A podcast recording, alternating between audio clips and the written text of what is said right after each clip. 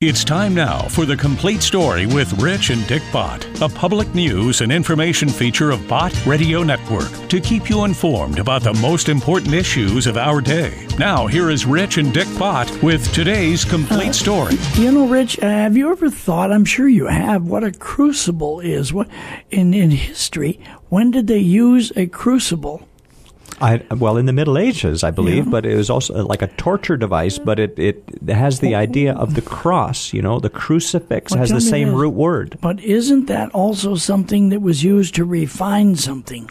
To Well- really put it under pressure and refine it. To put something through the fire Yeah. so that you come out with something that's very refined Yes. and, and the dross drops away. As I have, as I have uh, Purifies. that, I've always the purifying and refining it and making it its very best. That's what God does sometimes. You know, when a person gets into a bad situation, and I know there's people listening right now, and they say I'm in a bad situation.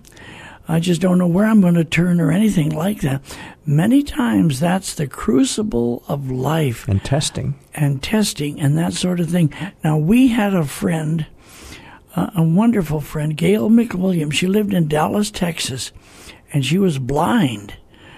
And she's home to be with the Lord now.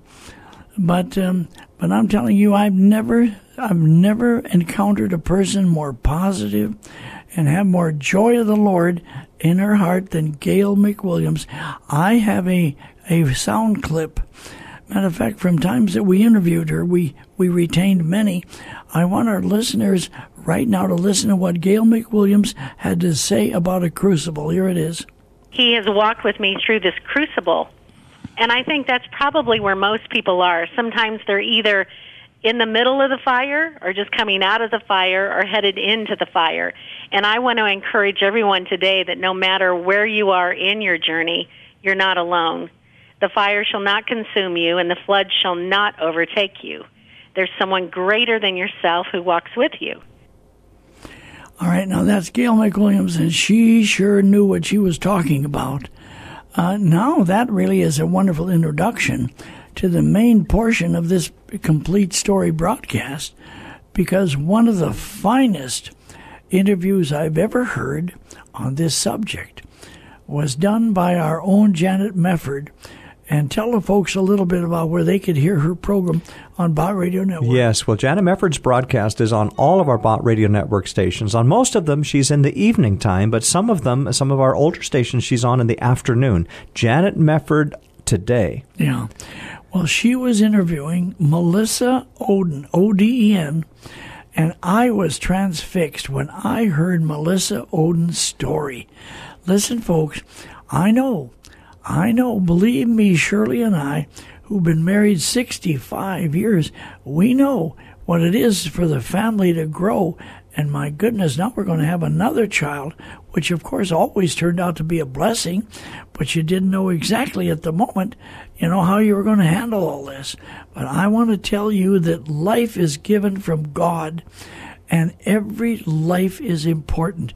Could we get that straight in our public schools to teach the children that? Could we get that straight in our churches uh, so that they would know it's in the Bible how important every every child from the moment of conception is? Could we get it straight? Now listen. Listen, folks, to uh, Melissa Oden's story as told to Janet Mefford. Here it is. Melissa Oden was a teenager when she learned that she survived a botched abortion, and she is out with a new book talking about her journey from anger and guilt to forgiveness.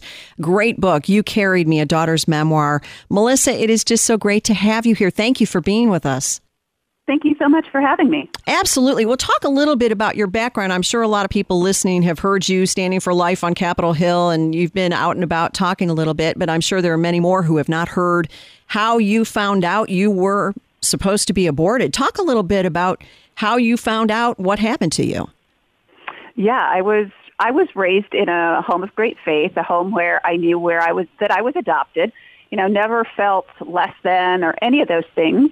And when I was 14 years old, the truth about my survival came to light. And really through a very unplanned set of circumstances, mm-hmm. my older sister, who's also adopted, faced an unplanned pregnancy herself.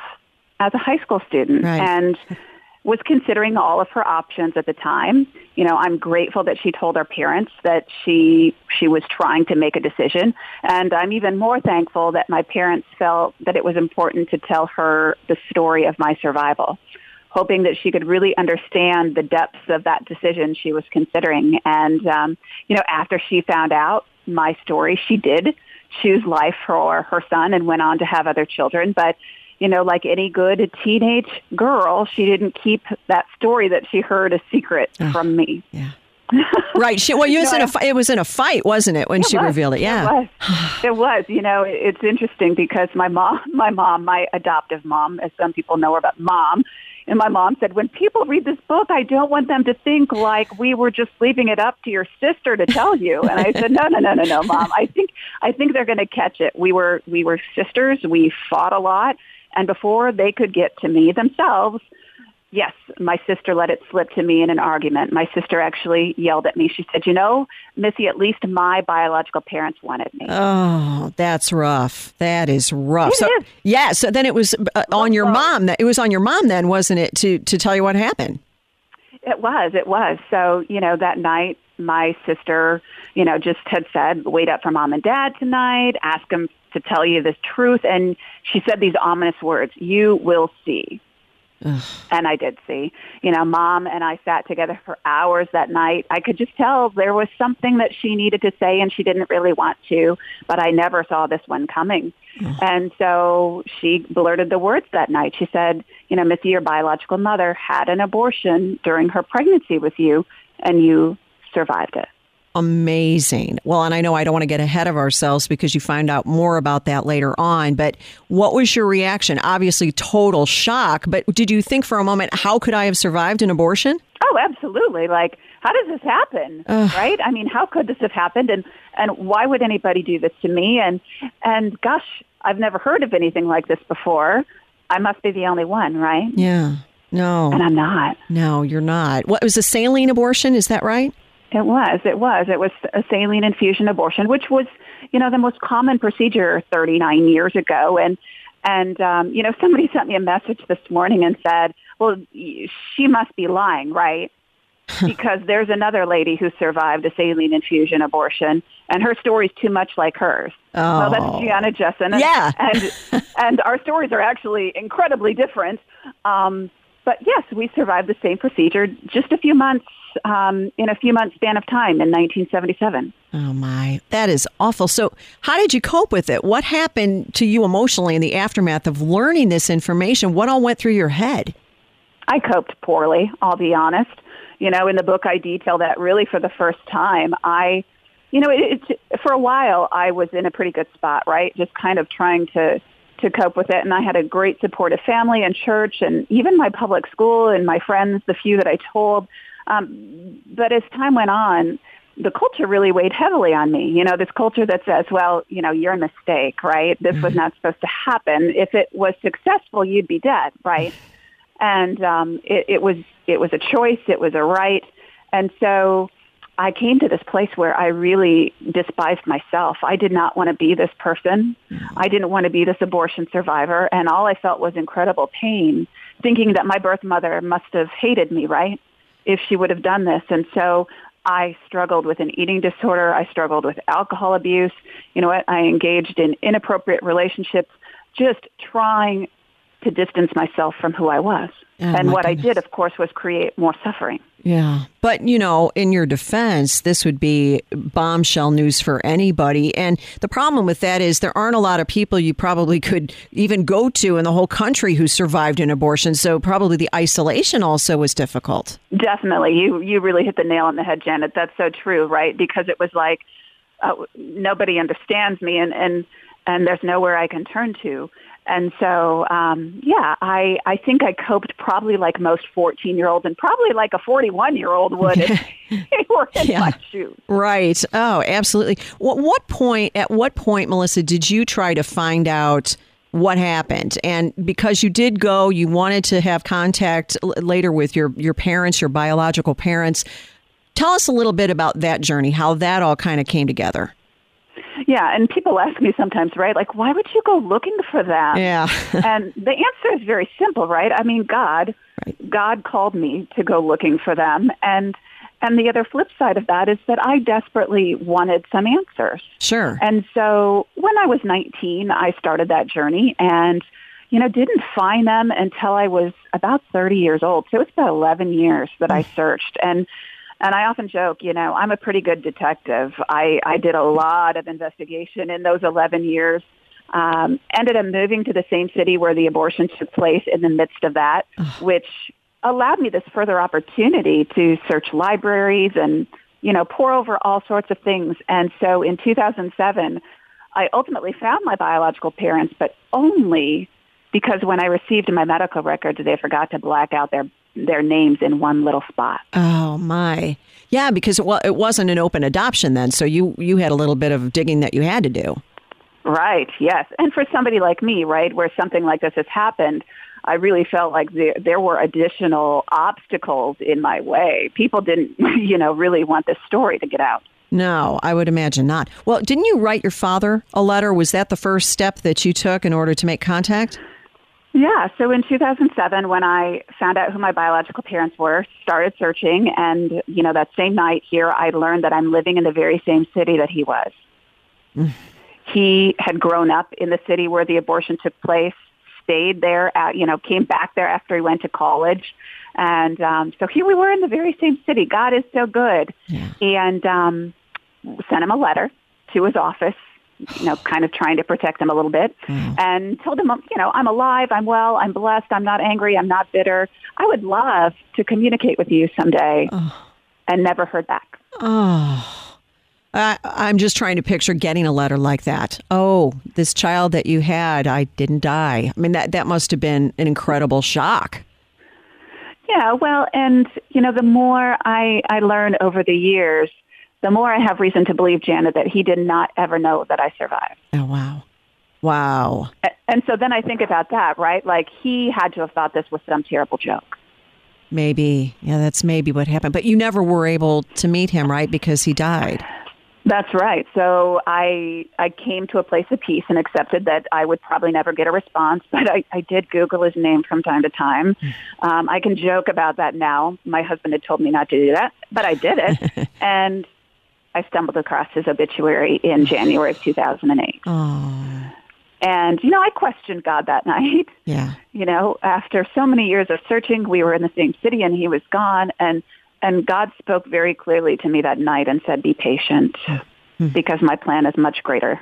Melissa survived an abortion, not as the mother, but as the baby. And she is telling her story from her book, You Carried Me, a daughter's memoir. So we were to the point in the story, Melissa, where you had sent a letter to your biological father, hadn't heard back, found out that he had died, and then found out that his family was cleaning out the office and found the letter. What happened from there? Yeah. So, and of course, I didn't even know that that was happening. Right? I was kind of searching for them, and what I didn't know was that at the same time they were searching for me. Oh. So after they found his letter, um, of course, they learned that that I was there in the same city and that I was starting to do public ministry. Um, and they tried connecting with me, and I, I kind of missed I missed that happening until right after our, our oldest daughter was born, and she just happened to be born at the same hospital where my life was supposed to end. Trust me, I didn't plan on doing that. I didn't really want to do that, and God just worked out all those details in spite of me. Oh, man. Um, and not long after she was born, I received a card in the mail, and it was from my biological father's family. oh, what was that like? Um, absolutely surreal. You know, it's funny because it's been about almost nine years now since that happened, and now I still get really choked up about it because it's again one of those things that I had always wanted, but I I never expected. And um, so now my grandfather and my great aunt from my birth father's family are a huge part of our lives still today. Oh, wow. What, and your father kept that letter. I mean, the fact that they found it, he didn't throw it away. Exactly. I think he had to because I shared the things that I did. Nobody else could have known the things that I knew. Yeah. That that's stunning. So you eventually met your mother. This is an incredible story that you tell in the book about finally meeting her and what you learned. Share with the audience about that. What happened? Yeah, so uh, in 2007, when I found out who she was, I actually couldn't find her physically through my searching, but I found her parents and um, sent them a letter not knowing that it was my own grandmother that was responsible for all of these things. Mm. Uh, and they were kind enough to reply to me. You know, I'm, I'm grateful for that. But sadly, they said in their letter back then that my messages to my birth mother wouldn't be passed along because they were completely estranged. Mm. And so really, once again, you know, the story of my life, right? Have to learn to live in peace, let things go, accept. And so I did, and I went on with my life. And lo and behold, in 2013, her cousin contacted me and just said, you know, we really feel like it's time to, to let you know that there's even more to this story. And so my cousin was kind enough to tell me about the abortion being forced upon her, that it was my own grandmother who was a nurse that was responsible for all of these things, and open the lines of communication with my half sisters and ultimately with my biological mother. And then we spent about three years just really getting to know each other, you know, sending pictures, emails, letters, all of these things. And we met face to face for the first time uh, late last spring. Oh, my goodness. That's, well, it sounds like when she had the abortion, she didn't know you were alive. She didn't know you survived it. You're correct. I never could have saw that coming. Yeah that blew me away when I read that in the book. I thought, can you imagine? I mean, I I can't on any of your parts, your mom, your dad, you. I just oh, what what a situation to be in. Why? What ha- like how do you survive an abortion and then they don't tell you your baby's still alive? Right, I know. There's like I always tell people like the more I learn, the more questions I have. sure. Um, yeah. um, and and God and I are going to have long conversations someday. I know this. Uh, but what I do know is that when I was delivered at the hospital, my grandmother was there and, you know, was not happy that I survived. Um, that was not supposed to happen. And I understand that probably she was shocked and, and worried and scared and, um, you know, actually demanded that I be left to die. Oh, man. There in the hospital room. And, you know, over the years, we were told that a couple of nurses fought for me and my biological mother was able to share the story with me just recently that one of those nurses actually took me from the room and rushed me to the nursery, believing that if other people knew I was alive, then maybe, maybe I wouldn't be left to die. Oh. And so, you know, there had to have been a lot of craziness going on when I was delivered, but my birth mother had been undergoing this procedure for five days, longer than what she oh. should have been. Yeah. And you know, when I say she was forced, you know, people can use their imagination. Think about this for a second. This was not her decision. And so we can imagine, right, what kind of condition she was in, what was done to her to make this happen. Right. And so when I was delivered, she was not in any state mentally, emotionally, spiritually to, to be aware of what was happening. And she was told, don't look at it. Mm. It's hideous. Oh, no.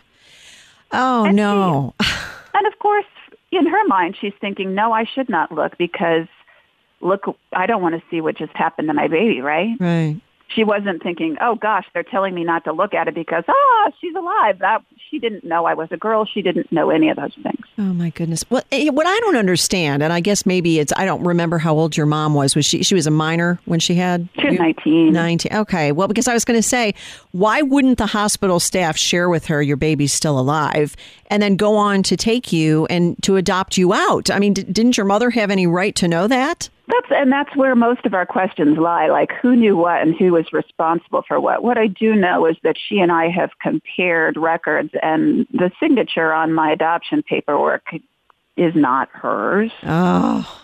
Under normal circumstances. Now maybe she was in such a condition that they, you know, had her scribble her name on something. I don't know. But I also know that my grandmother was a woman that was in a very powerful position. Oh my. Boy, you have so much to work through, Melissa, with the whole story and how it all happened and all the family involved. And how do you get to a place of being able to forgive? Because so much happened to you that's just unbelievable. That I just Yeah, I'm like, staggered. But start, right? Where do you start? And how how do you get to a place where you say I forgive all of you? And I mean, it's got to be difficult. But what was that like for you to be able to say, Mom, Dad, I forgive you?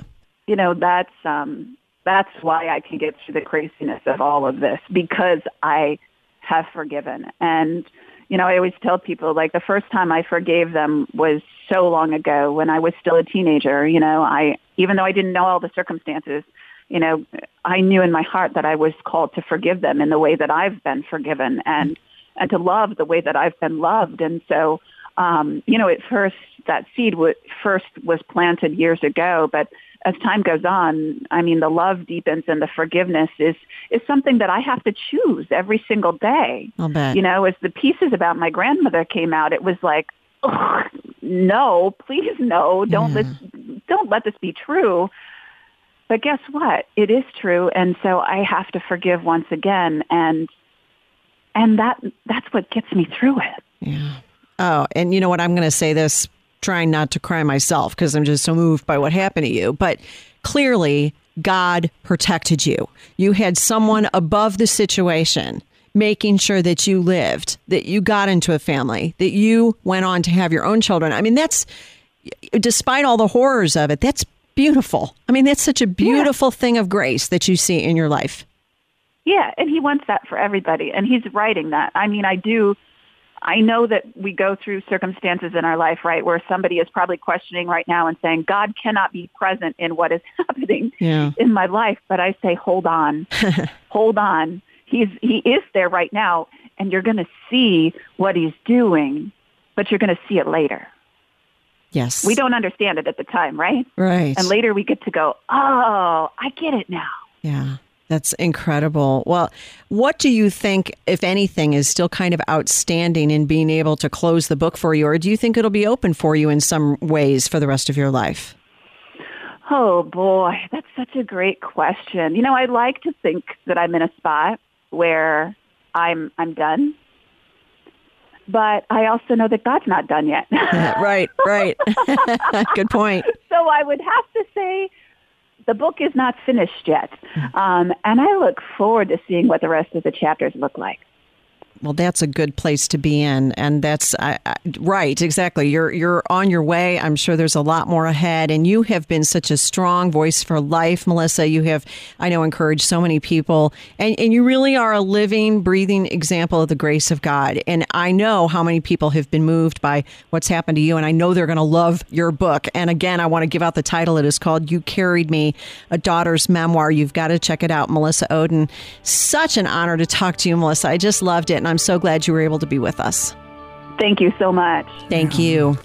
Hey, Rich, I was just, as I was listening to this, there were so many elements that were coming through. First of all, the grandma. She was a very powerful nurse in that hospital.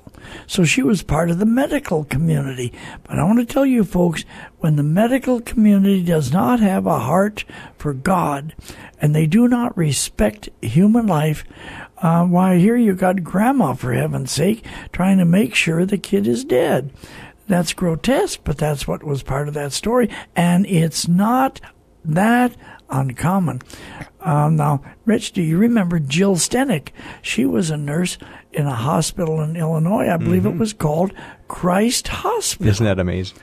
And she discovered a little baby in the dirty linen closet. And in such cases, as we've just heard, the little babies, if they survived, they were put in with the dirty linens. And that's where Jill Stanek found that little baby. She was a young nurse, and she couldn't. She held that little baby, but it had already been in that dirty linen closet too long. But she held it and loved it for as long as it lived. So this is the story for each and every one of us. That's why I'm so much in favor of babies that have been adopted. For goodness sake, let the kid live. And uh, and that's so important. What what would you add? Really Well, I love the question that she asked. How did you get to a point where you could forgive? What Oh, that's man. that's the turning point in the whole story. forgiveness. listen, folks, forgiveness, forgiveness. Each and every one of us have something. We need to forgive somebody else. And I'll tell you this, it's pretty nice if they forgive us because that's a heavy load to have to carry. And when you ask someone else to please forgive me, forgive me, well, you can lay it down. Now, right. Uh, and that's Rich, the grace of God that allows you to be able to do that. And knowing that God is in the picture, if we will only let Him lead the way. Now, I was going through some of my old recordings a while back, and I discovered a recording artist by the name of Sue Dodge. And she recorded this song. We've used it by other artists at other times. I've never heard her do it. And listen to this. I'm not on an eco trip. I'm nothing on my own. I make mistakes, I often slip. I'm just common flesh and bone. But I'll prove someday just why I say that I'm of a special